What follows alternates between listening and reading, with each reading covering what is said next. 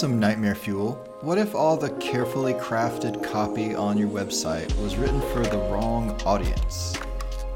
What if the decision maker in buying your product never even visits? Lucky for you, I talked to Viv Amatuzzi, who's encountered this exact problem, and today she'll talk through how she and her team solved it. Quick note in the intro, you'll hear me call her by her maiden name, DeBrouwer. That's my mistake, so please disregard and enjoy. Viv DeBrouwer is a director of conversion at 360i, who's worked with clients such as Weight Watchers, Atlassian, Indeed, and Earnest. Viv, welcome to the show. Hey, thanks for having me. Glad to be here. Viv, tell us a little bit about how you got into CRO. I've been doing CRO or this specifically for about eight years, and I started my interest in this on accident back in 2012. I was working at Netflix and I had a really bad delivery of artwork from a client and uh, they didn't take my feedback well so i decided to run a test to prove how bad it was. And, and since then i've been i've been running experiments ever since just to kind of get my point across. Love it. Yeah. Spite driven conversion rate optimization. Absolutely. The only way to go. Cool. So today you're going to tell us about a series of experiments with a payment solutions platform. Can you kick off with telling us a little bit like, about the company and the product you were working on? Yeah, for sure. Uh, so the company that I was working for, they offer payment solutions to larger enterprise companies. So if you think about anytime you pay for something, the back end system of it. So if you think of something like Uber, every time you actually pay the guy, there's a solution in there that takes your credit card, pays them, and, and distributes taxes and, and things like that. So that company handles the integration and they make it really easy for you to scale multiple currencies, multiple mediums. Payments are actually really complicated. You think of them as something really simple, but if you think of something like Peloton, where you have a bike that you can buy, you have a monthly subscription, you have, I'm sure, gear that you can buy, there's in store experiences. All of those require sort of different methods of payment and different transactions, and uh, something like this company would, would handle that. Got it. Okay. So B2B, deeply yep. integrated with any number of different types of business models. Yeah. Processing exactly. payments. And so, how exactly did they make their money? So they charge processing any of these sort of payment companies. They they charge a processing fee per transaction, um, and the fee varied across different businesses. So there was a differential model between sort of a small business, uh, mid-tier, and enterprise companies. Enterprise companies usually would come in and they'd have a custom plan because there's so many dollars that are mm-hmm. processing mm-hmm. through. And then there's a standard, I think it was like 3% or something that they would charge per dollar or per whatever that was coming through for smaller businesses. But they were really had been geared to be more of an enterprise company because you get you there's obviously a lot more mm-hmm. money there and they wanted to be sort of the enterprise payment solutions partner. Okay. So complex technology, mm-hmm. complex pricing model. I'm guessing complex sales process. Yeah, the sales cycle is super interesting because you think about a payment solutions platform and it's not something that you like decide on a Tuesday to buy, right? right. There's a lot of stakeholders involved. There's probably a lot of negotiations. There's probably a lot of forecasting. There's um, an integration. And so that process in and of itself is is very long. And so it's actually for us in a testing environment when we're testing on the website really hard to track that like nkpi of somebody signing up and and like using this payment solutions partner. And also because it's finance it's it's highly regulated. And there's a lot of personal information and and so we actually weren't even able to touch anything in the application process. It was very protected and it sat on a totally different page so none of our tracking went through. So it, it was sort of it was sort of uh, a pain. But what we did is we we tried to build a backwards model. So we would look and see are there other things that we could we could use to better identify a higher quality lead earlier effectively. You have to look at the different tiers of opportunity, kind of where they fall within the sales cycle, right? And so Mhm. you fill out a form, you become a lead. Not every lead is a hot lead, but if they are, they become what we called an opportunity. So we like graduated them to Mhm. the next like level of of quality, and then from an opportunity, you become paid. And so we built like a backwards revenue model based on like the percentage of people that become opportunities, the percentage of those that are leads, and and whatnot. So it was it just kind of evolved from sort of assumptions later down the line because we couldn't touch anything after that right? So that's that's the kpi that they're tracking. What we were looking at was actually lead to opportunity to paid. And then ultimately looking at the number of dollars that say an average enterprise company is processing through what that looks like from a revenue model Mhm. because that's how much money and then the small business mid-tier whatever. So from from landing on the website to actually generating revenue for the company, yeah we're talking months potentially. I think it was about 350 days. It was more than a year. Wow. It was like, and so I remember thinking, there's no way I'm going to be able to run a test and actually be able to see what sort of impact. Because the other thing, because this company's goal was to drive more enterprise level leads, it was really about lead quality too. Like I can make a Mhm. bunch of people trip and fall down this funnel, but are they actually good people? That's that's not necessarily what they want. And so there was a lot of emphasis on figuring out ways that we could evaluate the, the lead quality too to, to to make sure that we were pushing more of those enterprise level leads through So you built this this backwards model, this reverse model to to back out from a revenue event and a, and a closed deal all the way up the funnel, I guess, Mhm. to website behavior. What kind of things were you able to learn from this model? it's really if- one it's really hard to learn quality that high in the funnel and that there wasn't a lot that we could do on the front end to sort of like weed those people out and get feedback right away. And Mhm. so our best resource actually was the customer service people. Mhm. Um, I don't know if that's necessarily related to the model. I think what we've realized is that, like when you have a sales cycle that long, you've got to figure out a way to talk to people in between. And so the next the next step was for them to talk to some sort of sales associate or customer Mhm. service rep. And so I spent a lot of time talking to them and asking like what are the typical questions that you're getting? What where are people tripped up? Where where have we not prepared them to talk to you? Um, or what are things that are an indication that we could potentially flag this person sooner? And that people were asking questions that were on the website. It was information that was super available, but the content was so dense, it was so buried the way it was all around. It was difficult for people to find. And it was sort of like a, a lifeline that they were reaching out as opposed to like interest. Mhm. What I learned is that it's really hard to build a model on a sales cycle that way. And so you need to kind of get higher up to to determine what you need to do. Yeah.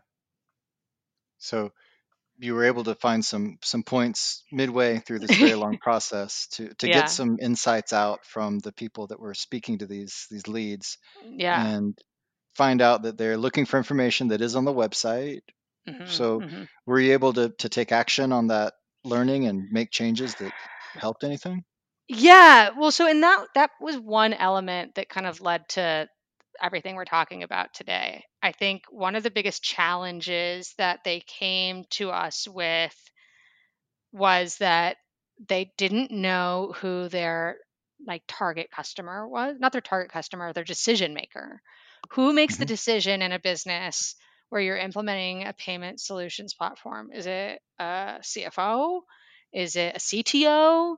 Is it someone in like fraud protection, an engineer? Like it's very difficult to determine who makes that decision in each business. And so and they didn't totally know either. And so we were trying to do all of these tests where we would ask, you know, how will you use this and and give them different personas that they could go to like specific content. And it was even like equal distribution between all of these these different personas. We would serve white papers up and there was no i it's like I, as every person testing knows having no result is like the worst result. Yeah. we're not even finding losers we're not finding winners we're just flat. And so we kept sort of banging our head against the wall trying all these different methods to determine who's here and i think that was the light bulb moment for me talking to the customer service like a bunch of flat tests gave me like you got a problem. And then talking to the customer service reps made me realize that the people that they're reaching out to are not the decision makers. They're not the ones that are at that point. They're the ones that are coming from the website and they're they're information gatherers not decision makers. And that was a Mhm. I think the light bulb moment with this client was that the people on the website are not the decision makers they're information gatherers. And our our our website customer is different than our product customer. And we need to be putting information together in a way that is easy to find. When someone needs to know do you take swedish kronor? they can take that back to their boss you know? As opposed to this is going to save you a bunch of money and you're going to double your revenue. Like that person doesn't care. That's not the message that they want to hear This is great. Can you, uh, because I feel deeply this traumatic experience of running inconclusive tests yes and yes hating your life, can, can you tell me a little more about the, the series of inconclusive tests and the personas you were trying to sound out yeah that just didn't really happen? So one of the ones that we did, they happen to have a sandbox that is obviously for like an engineer as opposed to a CMO or CFO. They're not going Mhm. to go dive into the sandbox to figure out if this is a solution for them, right? And so we tried gearing we, we were like oh maybe it's an engineer it's a it's a technical person so we were putting development docs and pushing the sandbox and seeing if that led to more leads and that didn't we were using more like practitioner focused language where you know how are you going to use this and cfo language where it's like you're going to save money this is revenue that you're going to create and it's it was not like we had a lack of traffic or a lack of like conversion rate to move. Uh, That is sometimes a problem with SaaS companies, right? Is that like Mhm. it's just the number of conversions that you get is hard to to measure uh, quantifiably. But it was that was not the case. It was just not noticeable. People were not interacting with things that that we were doing. So pushing the sandbox and developer docs, creating that like sort of persona bar where it's like, how will you use this tool? And when they clicked on that, they would land on a page that was more tailored content wise to how we think that person might be making their decision Mhm. what else the white paper so we we had a bunch of content that had been created and if they had used one of those if they landed on one of those pages even if we hadn't necessarily driven to that it's a, a software company so there's you know products and features and all of the different things that you can hide in the navigation for just endless content that they can effectively self nurture on and if they hit one of those pages you know we'd push another piece of content to see if they'd engage with that because we had wins, but it was never along the lines of like pushing it to specific people. Mhm. We would set expectation, and that was another. We we did one where we set expectations, like this is what's going to happen when you press this button and you submit this form, which told me when that works really well. That also told me that that's somebody that is like very like next step minded. That's somebody that is like am I gonna have to talk to someone right now? Am Huh. I, you know, I I just have a question, you know. So as opposed to making it seem like you're going to talk to a sales associate, it's like have a question, and that worked better than like ready to talk to us about this product. Like no, I'm not. um, and so softening that sort of commitment level and making it more of a, re, a help support as opposed to yes, drop me into your funnel right now. So after all these heartbreaking, inconclusive tests, and then the the moment of insight in talking to customer support and realizing that the people on the site are not the CFO, they're not the CTO, they're they're gathering information for decision makers. What did you do with that? Yeah, that it was a big light bulb moment because it changes the way that you organize content and what the purpose of the website really is. And, and the website becomes a tool for us to better service the takeaways that this person could go and then take to their boss, these information gatherers that are Mhm. looking for information on behalf of the decision maker. And so what we did is we organized content in a way that is, you know, it sounds really boring, but you know, a list of like these are all the digital payments that we take. These are all the currencies that we take. mm-hmm. This is how our pricing nets out without any of the like it's going to make you money and it's going to save you all this stuff, but but creating this content in like downloadable takeaways that they can go and share and email to their boss. Mm-hmm. And then also changing the way that we use our our sort of form as opposed to saying like are you ready to start this right now ready to like save money and whatever and and using it as more of a resource like not finding what you need what you need reach out and we can help you um, so using it more as instead of uh, i'm going to drop you into the sales funnel i'm going to help you figure out what you need to find but organizing generally like the big takeaway is that like we need to organize content in a way for people that are looking for things looking for answers to questions as opposed to looking to be convinced on on a certain Mm-hmm. product right Yeah. This is I, I don't know what the word is, like ironic or or yeah something. It's it's it's a very unexpected result that you landed at an experience that was optimized that was less conversiony. It, it wasn't about persuasion. Yeah, no, definitely not. And I think it, but it was a lot simpler once you once you clearly hmm understand the motivation and the purpose of your website to your to your audience, your like I said, your product may serve someone different than your website. Yeah. And when you when you have a very clear understanding of the purpose of your website within your sales funnel, that it's it is it's not even really a nurture tool. It's a it's like this is where you go to get everything you need to make a case as opposed to let me make a case to you.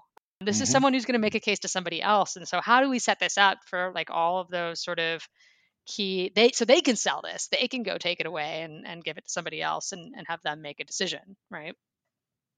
After this insight and this change in strategy and this rethinking of the very purpose of the website, did you revise your KPIs? Were you still experimenting on the site? Yeah, uh, yeah, we were, and we did not.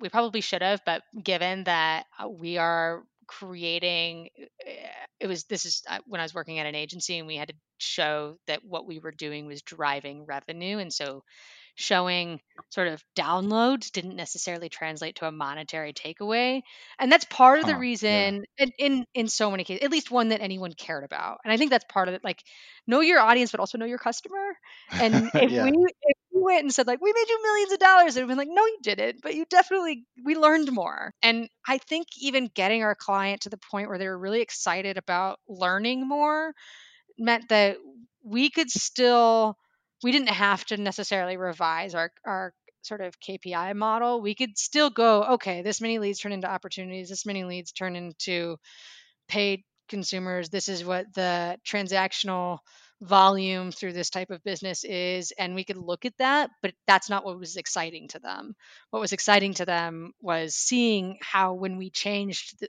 the persona or who we were targeting on our audience and when we changed our tactics that we saw a response a positive response to it I, I wanted to ask if this series of tests, this this experience has changed the way that you think about optimization or UX in general.